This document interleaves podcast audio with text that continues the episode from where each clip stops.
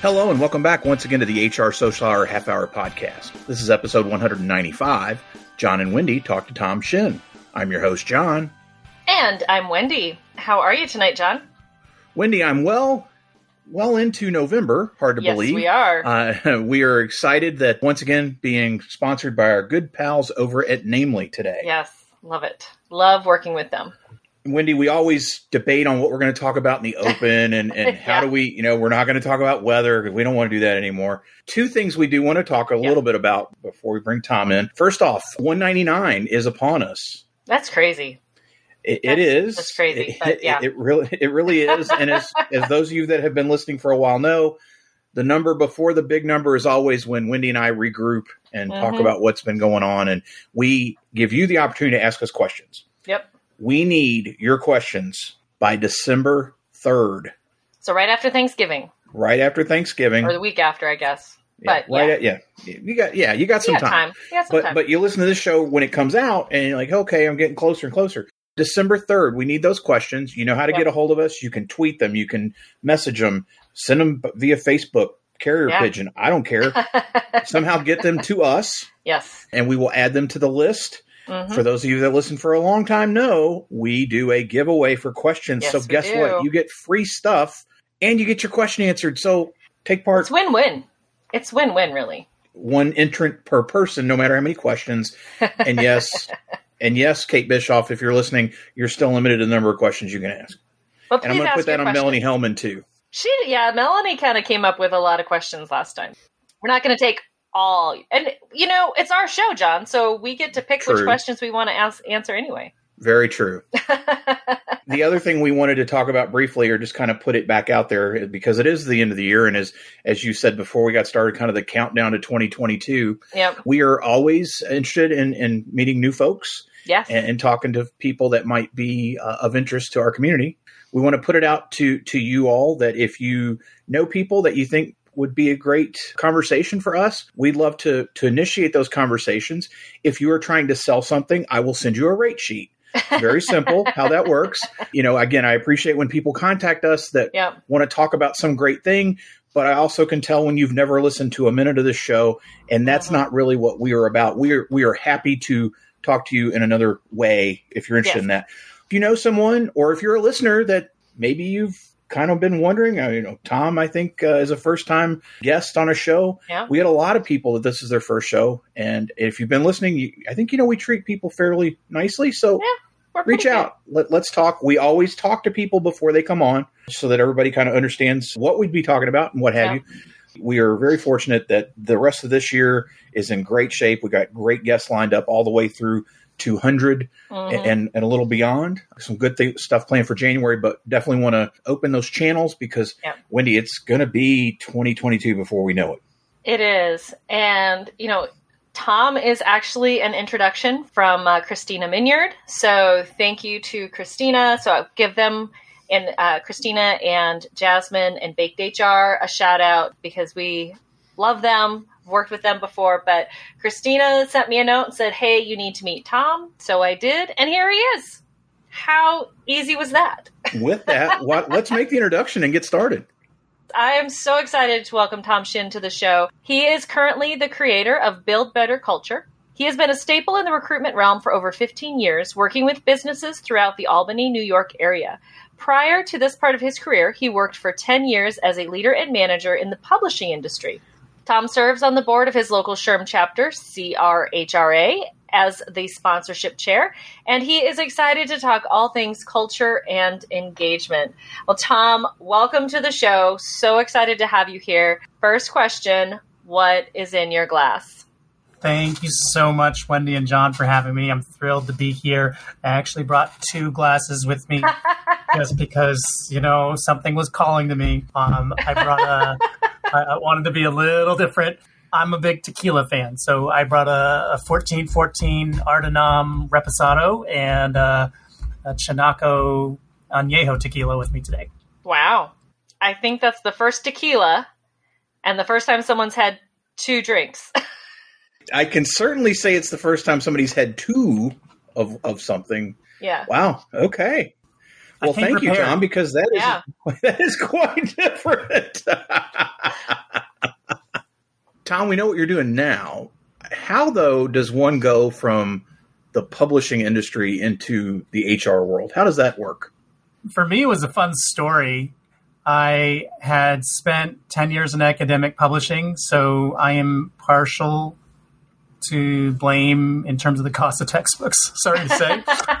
uh, but I had, a, a great tenure, great group of people that I worked with, and I just kind of hit a, a, point where I was ready to move on and try something new. And so a friend of mine had said, if you're ever looking, come talk to me. So I walked into his office one day, and he hands me a post-it. He's like, I'm sorry I don't have time for you today, but uh, call this lady. So he gives me a name and a phone number, and I call this woman, and she interviews me on the spot, hooks me up with what ends up being one of my longest and closest and dearest friends who hired me to be a, a, an area manager for a staffing company. And, uh, you know, she shares the same birthday as me. It just couldn't have uh, dreamed it as a better connection point into starting in the HR. Yeah, that's definitely a different story. I, I don't know how many stories we have that start with post it notes, but hey, you, you get them where you can, right? That's it. That's it. I love it. So, Tom, tell us about Build Better Culture and why you call yourself an engagement engineer. I had this vision a long time ago about being in the leadership space, in the engagement space, being in staffing and recruiting. You see a lot. You see a lot of businesses, you see where they succeed, where they have some challenges. And so, even going back to my publishing days, I was drawn into that leadership development realm. And so, there was just a trigger point at some point. I don't have a magical moment that hit me, but I knew that I wanted to delve down this track and help businesses and, you know, small and medium, the ones who really struggle to have some resources to help develop their leaders to impact their frontline workers and create greater engagement. And I've always thought of myself as a little bit of an educator or trainer or teacher and influencer of people. And so I just felt it as a calling to get involved with trying to help businesses strengthen the ties. This was all pre-pandemic in terms of the planning stages. So the fact that pandemic came through and you have all this talk about engagement and uh, the great resignation and so forth was just timing. But uh, you know, the the engagement engineer was this whim of a thought play on words, and uh, I think part of it is my I have two sons, uh, two of the three sons that I have. They're in engineering programs in school. I'm like, I want to be an engineer too. so engagement engineer came to mind. I'm like, all right, we'll do this. It's sort of building, it's recreating, it's solving problems. It's some engineering mindset to it where you're kind of critically thinking about what's going on and trying to come up with a solution for someone. Tom, with the clients, the employers that you're working with, what do you see as the biggest issue they have when it comes to building the culture that they truly want? It's a great question. I, I think if everyone could put their finger on that pulse and kind of have the magic wand effect to solve that, that would be a great thing. I think the biggest trends that I see uh, are time to invest in things. A lot of folks think it's a huge financial investment and, and I think that's the big myth. It, it, doesn't need to be. It can be small. I mean, you think about the companies who are going out to dinner and entertaining, and not so much these days, but in the past, I'm like, there's a budget. You have room to spend a little bit if you need to or you want to. But I think it's getting that top down buy in from organizations to say, we're doing this. And beyond that, it's, you know, with that buy in line, it's coming over the hurdle of an organization thinking that they already do it well and they're already in tied into their employee base when they're really not. There's an overconfidence in that side of things that I think hurts some companies. They just they don't want to look in the mirror. Do you think sometimes when you mentioned the top down idea and you, you said you see a disconnect between floor level employees up, do you think sometimes it's that management has a an idea in terms of what the culture should be that nobody else really understands what they're trying to get to? I think that's a part of it for sure. I think you, you find organizations where, you know, the leadership generally has been there longer. They consider themselves in some regard that quote unquote old school employee who just, they, they come to work, they plow through things. They're generally at a higher earning uh, capacity and threshold. And so we make assumptions. We all do it in life. It's, it's an easy thing to do, and it's hard to get get around and kind of get that bias conversation. You have this internal bias that's driving on a day to day basis, you presume that everyone has common sense to show up for work every day and be engaged in what they do and ask questions and seek training and mentoring when it's just not natural for everybody coming out of the workforce, coming out of school, whether it's you know the 18 year olds, the 22 year olds, or whatnot. If you haven't been brought up to think about asking how to do things better, how to drive and push more, that's where that disconnect comes. I, I see it a lot with the entry level workforce. I see it with my own kids for, you know, not for a bad way, but just trying to help them understand you need to ask questions. There's no bad question. The, the only bad question is the one that's not asked. I think that's good advice, Tom. And I think on the flip side of that, leaders need to be out asking questions and engaging and um, you know showing people how to do things coming away from the assumption that they know how to do it and they're going to ask questions i think that's where we got into a lot of problems we have two assumptions on either side i assume as the employee you're going to show me what i need to do you as the employer assume i know what to do and then we wonder why stuff doesn't get done or gets done in a different way. absolutely, absolutely. Yeah, it's it, you know you think of all the different communication tools that are out there to help people talk about things. You know, even some of those can bridge those gaps. People are on the same page, and, and it's it's a big hurdle. And you just wish people would talk a little bit more and get a little bit more. Uh, I would say frank. That's not the right word. I'm I'm not sure exactly what the essence of what I'm looking for, but just that sincerity. You mean we want we need to talk to people? Come on. Tom, asking a lot. well, Tom, you have worked for yourself and others. So, do you have a preference? And what advice do you have for people thinking about going out on their own? I love having a little bit of both. There's a nice blend, and there's, you know, certainly there's a, a comfort level having a group to work with when you're working with others. You have some collaboration that you just don't get when you're in an island.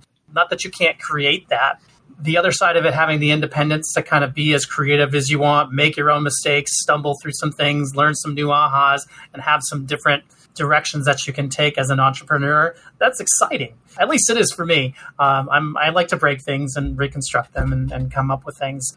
I would say, advice wise, anyone looking to either go off on their own or start that side piece, have a passion, define what it is, have a story behind it and how you're going to solve somebody's problem. I'm a big fan of Don Miller's Building a Story brand. Um, read it a couple of times, and it really captures a lot of that essence to help you kind of drive that story part of what you're doing, that passion, that Simon Sinek why, right? But then you got to build a plan. You, you, you, can't just go willy nilly. And I think my fear is out of the pandemic, you had a lot of entrepreneurs pop out of the woodwork, try their dreams and goals. And you had some others who just like, uh, well, I don't have a job, so let me try this. And some of them are going to be successful, no doubt but I worry about the other ones who aren't quite going to make it and hope that they do. But you know, without a plan, without some structure, you know, things could fall apart really fast. Tom, sometimes we like to turn the spotlight a little bit back to ourselves. Wendy had mentioned at the outset a little bit about how she made that initial connection with you. We understood you were a big fan of the show, and we always appreciate hearing that. How did you find the social hour, and, and what's kept you coming back? to say I was a little fan is maybe understating it. When, okay. when Christina made the introduction out of the blue, I was hopping up and down out of my chair like there was no tomorrow. I was calling my friends. I'm like, you'll never believe what happened. And of course, my, most of my friends are outside of the HR realm, so they're like, yeah, and like, you don't understand. It's Wendy and Jon. no, but but in all seriousness, uh, I ran into through online networking uh, and through my SHRM chapter, just plugging around. I don't know exactly how I hooked into Claire Petrie out in Buffalo, but I did. She's fantastic. Can't say enough wonderful things about her, and following her her adventures on Twitter is fantastic fun. But she invited me to do some SHRM presentations for her chapter out in Buffalo, which was fantastic. And it just kind of led to some networking conversations. And we talked about the Twitter feed on the every other Sunday night, talked about she got me hooked into your podcast. And so, probably since the beginning of January, it's just been one after the other, just exciting listening to you guys talk to different people all year long. I love that. I, I think that just ties into what we're doing here. Know, we love Claire. She's awesome. Any friend of Claire's, any friend of Christina, I think we would say is a friend of ours. So I'm so happy that they did that. me too. Me too. All right. So, Tom, we do outsource some of our work here, and we ask previous guests to give us a question. Julie Turney asks, What's the most difficult conversation you've ever had? Personally, I think uh, back in my publishing days, it was a moment of failure. I was in a role that I wasn't well suited for, and that meeting with the manager that puts you on a pip. If I can describe how the blood runs from the top of your head, now when you're bald, it comes through a lot faster. Uh, but if I can describe that moment, um, and those of you who can't see me, I, there's nothing on top. That blood just ran through my face. It was the best thing that ever happened to me professionally. It gave me a sense of humility because at that point I'm in my upper 20s and very confident, we'll say, uh, in reaching sky's the limit. But this kind of set me back, let me know that hey, I'm I'm not you know the greatest thing since sliced bread, and I've got room to grow, and I can share those lessons with people that I manage and mentor and lead, and uh, kind of set me on that leadership track. So I would say that was the toughest conversation to hear, but the the folks that had that conversation for me. I'm sure it was worse for them because it's never fun to have those conversations. I had to have a few of those in my career too, but that was probably rock bottom for me. I, I was devastated. I appreciate you being willing to share because when Julie asked that question, uh, wow, that is good. It, it's it's tough, particularly getting into a situation where somebody's calling you out, and it sounds like you were in a culture where that was going to be done because we know a lot. You know that there are places where they would never do that, and then all of a sudden you're floundering and nobody will tell you why. Yeah, and they were great. They I was able to land another role within the organization, more in my strength. Ended up being involved in a leadership development program that I uh, was just so fond of. It, it, set the stage for what I believe today with providing managers with training to become leaders. You know, everything from the Marcus Buckingham stuff and on. It really was a turning point in my professional life. Well, with that, we're going to take a quick break and we'll be right back. This episode of the HR Social Hour Half Hour podcast is brought to you by Namely. We've all heard the news. The great resignation is affecting many businesses, and keeping employees engaged and connected is crucial to avoid high turnover and its even higher cost. That's why we recommend Namely, the all in one HR solution that offers everything you need to hire, inspire, and retain your workforce so you can say goodbye to the great resignation and hello to the great re engagement. Whether you have 50 or 1,000 employees, Namely helps you maintain a great experience for the entire employee lifecycle with onboarding, performance management, and intuitive benefits enrollment all in one connected platform. Plus, Namely can streamline your payroll, time tracking, and vacation requests and help make you everyone's favorite HR leader. Companies are built on people. Don't let either fail. Learn more about making the switch to Namely today by visiting namely.com. Thanks again to Namely for sponsoring this episode of the HR Social Hour Half Hour podcast. Now, back to the show. And we are back. Tom, it is now time for everyone's favorite part of our show, the half hour question connection. What career did you dream of having when you were a child? I thought long and hard about this because I'm not in my 20s anymore. and my younger memories have me thinking that I was going to be Snake Eyes. Sorry, Jon, that was Whoa. natural. Uh, nice. I can remember running up and down the beach of Lake Champlain with friends of mine, and I was Snake Eyes, and he was Hawk, and his sister was somebody else, and I just popped into my head. But beyond Fantasyland, it was probably to be an actor. Um, I just had a, a, a draw to the dramatic and being gregarious and out there. Never pursued anything in drama or anything like that, but I always enjoyed it for those listening that aren't familiar, Snake Eyes is a character in G.I. Joe. Thank you, Tom, for making my evening. Who's one person you've gained in your network in the last year that you think more people should know? Tiffany Castagno. She's a branding, team building, culture person out of Pittsburgh. Again, with the online networking, it's been fantastic. You meet so many more people, stumbled into each other, have had several great conversations over the course of the year we probably talk every month or two just just to catch up. It's not even about work stuff. We talk about what's going on a little bit, but it's usually about what's going on in life, what we're seeing out in the industry. And she's just a ball of fun and so much energy and and love about workplace culture and engagement. Tom, how do you maintain balance? What's that? I think for me, it's I, I, have what I refer to as a as a squirrel brain. So it's a different thing on any different day. So from playing with gadgets uh, to what I really love is board games. So I have some friends that we play some regular board games, some more complicated than others. It's just a moment to relax and unwind and be away from things where you're not worried about the day to day stuff. You're just worried about having some fun and laughter and hanging out with people. How do you enjoy giving back to the HR community, Tom? Well, I'm on the local SHRM board in our region, the CRHRA, so I head up our sponsorship division. So I beg people for money.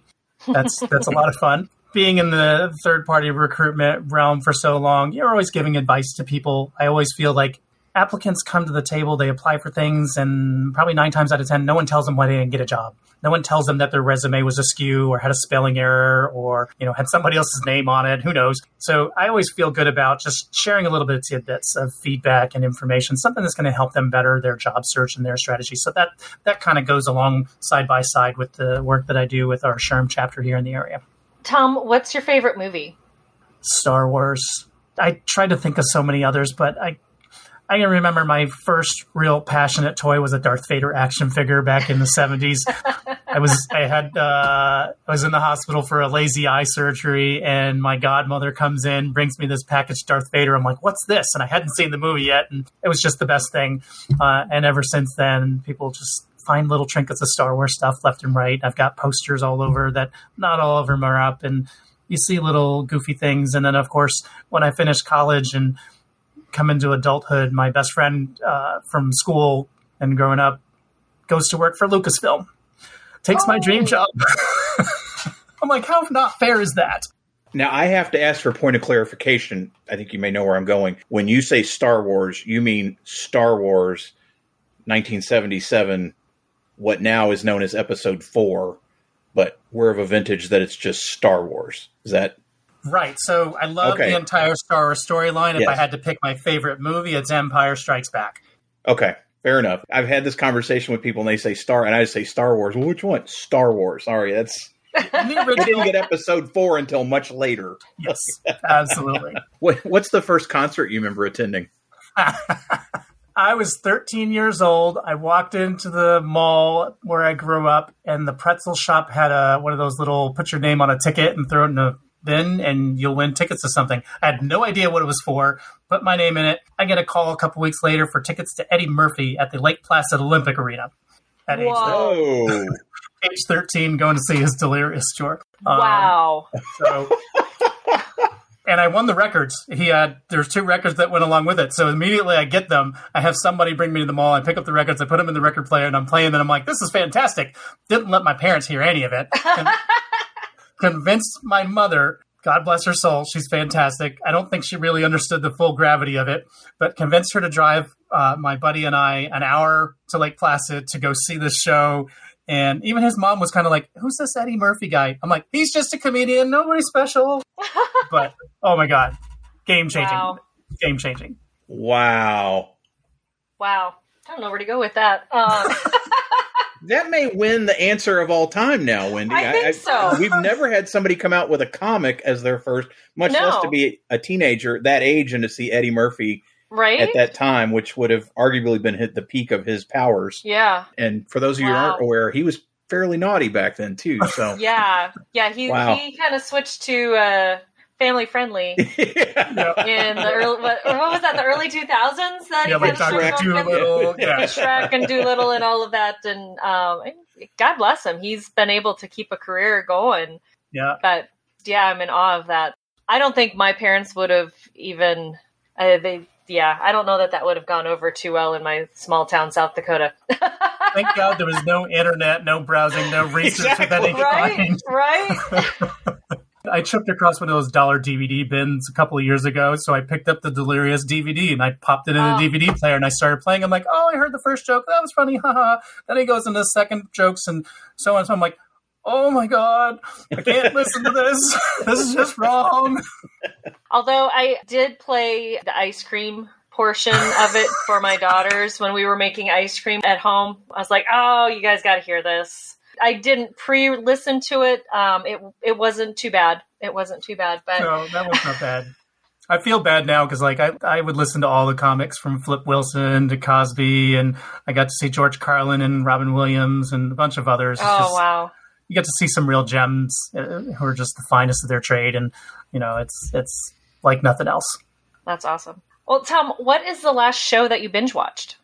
The Walking Dead. Oh, I started that in March. I think I went through all 10 seasons before the end of the summer. Like the first four or five it was like night after night. I'd come out. I still had my youngest was in high school at the time. I'd be like, so and so died, and the next night, so and so died, so and so died. And I'd be like, just distraught. I'm like, but I love all these characters, and they're all dying. He's like, Dad, you come out every day, and somebody else dies. Fantastic show. I can't get enough of it. Tom, what's a hobby or a thing you really like to do that may surprise people? I in in my neighborhood, so my neighbors know about this. Most of the regular folks don't know this, but uh, my neighbors challenged me to build neighborhood games when cornhole was just becoming a little bit more popular. Probably five six years ago, I built my own Star Wars themed cornhole boards. Wow. Uh, uh, I built uh, a little. Somebody said, "Oh, you should build this little chipping game where you chip a golf ball into cups that are on a cornhole board." Uh, a little uh, before you could buy the Jenga sets in the store that you bring to barbecues and stuff. I built my own, so that thing stands like five feet high. We put little Marvel logos on it for different games that the kids could play. So if you drew a block that had one on, you made somebody do something, whether adult oriented or child oriented. You you pick. Yeah, I, I love crafting and building things. When somebody says, "Hey Tom, what about this?" I'm like, challenge accepted. Wow. You're blowing us away here, Tom. I just have to say this is like... absolutely this is tremendous. Absolutely fascinating.